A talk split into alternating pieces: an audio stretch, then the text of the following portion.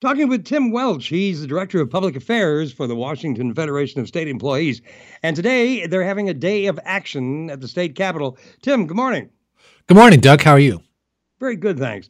Tell us a little bit about what Day of Action is. We know who it benefits, the Washington Federation of State Employees, but what's going to happen later today?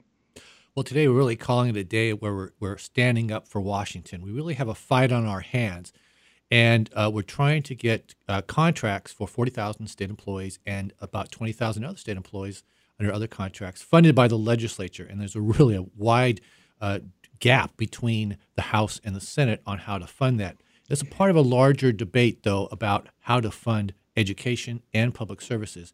And we really believe that you can't balance uh, the budget on the backs of state employees or the people that we serve.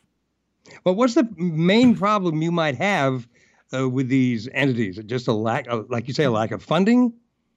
Well, there's a debate about how to fund what's called the McCleary decision. It affects everybody, whether you go, have kids in school, whether you're a teacher or not. But the Supreme Court has said you got to fully fund uh, K 12 education. And the legislature is trying to grapple with how to fund that. We believe that there is a way, and the House has a really common sense approach to raise revenue in a fair way that will fund K 12 education as well as fund overdue pay raises and health uh, benefit maintenance for state employees to really solve the or address the recruitment and retention problem in state government. We're just losing really good state employees in, in mental health and in children's and in uh, in safety at the Department of Labor Industries. They're going elsewhere because they're getting paid better in other entities. And the state really needs to address that problem. And these contracts and funding these contracts would help solve that. And then overall, you just got you got to protect the safety net. We have we have the folks at Fircrest School who are developmentally disabled citizens, citizens with developmental disabilities, and you have those who are mentally ill. You have abused and neglected children. You have our park system, which is the crown jewel of this state, one of the most visited sites uh, in in the in the entire country. One park has more visitors than the Grand Canyon, and we really need to preserve that. And so the debate needs to about how do we raise revenue to do all of these things. Uh, and without cutting. The, neglected children, those who are homeless, uh, students who are grappling with student debt, the b- budget should not be balanced on their backs.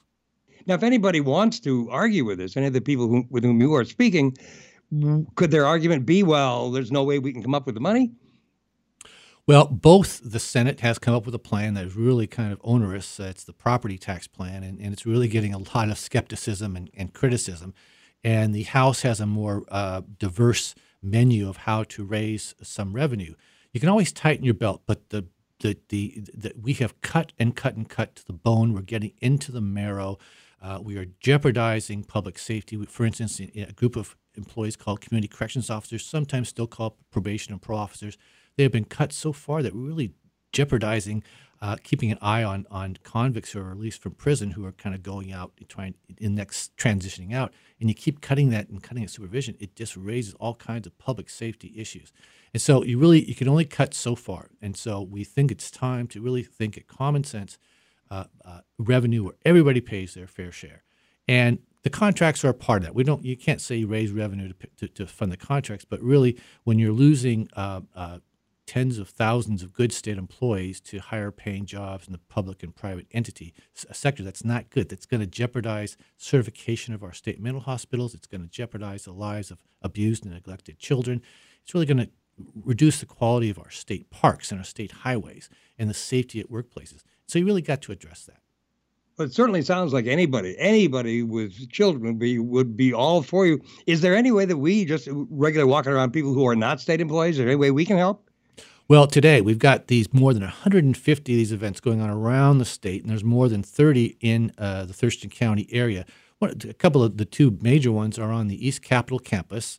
That's a fancy way of saying it's on Capitol Way across the street from the Capitol and the fountain there. And we're going to have a big stand up for Washington event there. The governor is going to speak. The governor's what time is that? That will be at 12 noon on uh, noon, okay. again Wednesday uh, today. Uh, that is, the governor has taken a lot of heat. He has negotiated those contracts. He, I think, understands that we have a recruitment and retention problem. We are losing good state employees, and that jeopardizes public safety and the quality of care. The other one in in uh, in, in, in the Tumwater at the famous uh, Mark Twain statue out there on Capitol Way uh, near Israel Road out there. There's a cluster of state buildings out there, and there'll be an event out there. Now, public can certainly show up. We love their support because it's all about them as well. Because we don't have good state employees on the job, don't retain them, you're not going to have the good quality to uh, keep your neighborhood safe and, and keep your uh, you know your your community uh, a good place to, to, to live and raise kids. Now, we'd also like them to call the legislative toll free hotline 1 800 562 6000. Again, 1 800 562 6000. That's the legislature's toll free hotline. It's there for citizens to, to uh, have a free way to uh, get a message to legislatures call your legislators and say, please support uh, the budget as it passed the House. It funds uh, public services, it preserves our safety net, and it uh, funds the contracts for state employees. 1 800 562 6000. Put that on your fridge, folks. Keep it there. It's good anytime, right? That's correct. Yeah. It's open uh, Monday through Friday, 8 to 5. We don't want to over dramatize, but the, the stakes are very high. We do have a fight on our hands. That's why we're taking this really extraordinary action today. I can't see why there would be a fight. why would anybody argue with these positions? Well, sometimes it comes down to some politicians view this battle as not a battle about middle class uh, families, state employees, just trying to get by, trying to pay the rent, trying to, to get their kids uh, a, a roof over their head, clothes on their backs. They don't see it as that. They see it as there's this big entity, the union, and they're big and powerful, and we've got to check their power. And really, uh, a union is just a, a, a, it's just a way for folks to come together to have their voices uh, heard at all at one time. Whereas on your own, you might not be uh, listened to.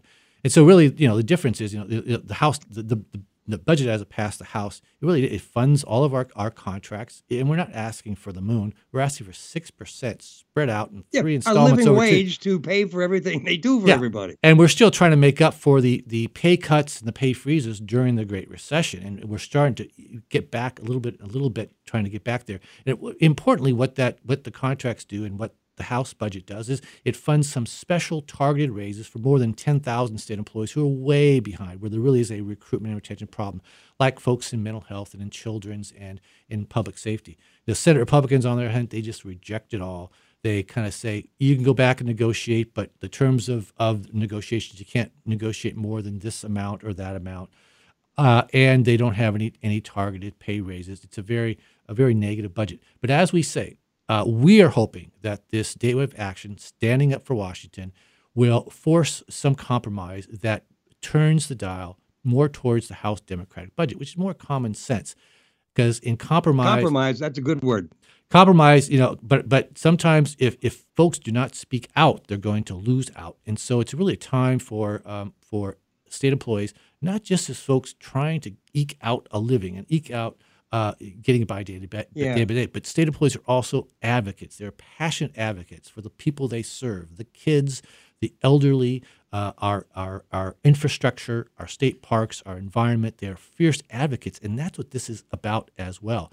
So we really need to stand up for all of that. And again, the bottom line is it's all tied together. Yes, we got to fund education, but we're not gonna we're not gonna be uh, have a wedge between us and those in the education environment. We're all in this together. There is a common sense road to a solution that funds education, raises revenue, preserves our safety net, um, prioritizes public services, and funds our contracts to keep good state employees on the job to provide those services and to carry out their role as advocates for the people who really have no voice. Well, Tim, my hope would be that Washington, the state of Washington, can set an example for the rest of the country. When will we know something? When, when, when will we know the results? It could be a while. The regular session of legislature is due to adjourn this Sunday. It, they are not close to compromise. I don't think they have uh, consulted at all. We will very likely go into the summer on this because some of their positions are pretty well um, uh, kind of nailed down. Uh, I would hope that they would get it done in by the middle of June because you get towards the middle of June and you don't have a budget, then the state, Yeah. the governor's bound to send out pink slips to state employees saying, if we do not have a budget by July 1, we're going to have to lay you off. And we're giving you fair warning. We just, we've gone through that the last two budget cycles. It is unfair to state employees who are just trying to uh, earn a living for their families and to advocate for those who do not have a voice. And it's really unfair. So we really do hope that they can, after, they'll probably go into a special session or a series of special sessions, but we hope that they get the job done. They compromise and, uh, you know, preserve the safety net, uh, save public uh, services, and fund state employee contracts. Well, you folks on the other end of the speakers, keep this number handy 1 800 562 6000. Tim Welch, Director of Public Affairs for the Washington Federation of State Employees, thank you very much. It's been an education for me, I'm sure, and for a lot of people listening. Thank you, Doug. I'm glad to be on.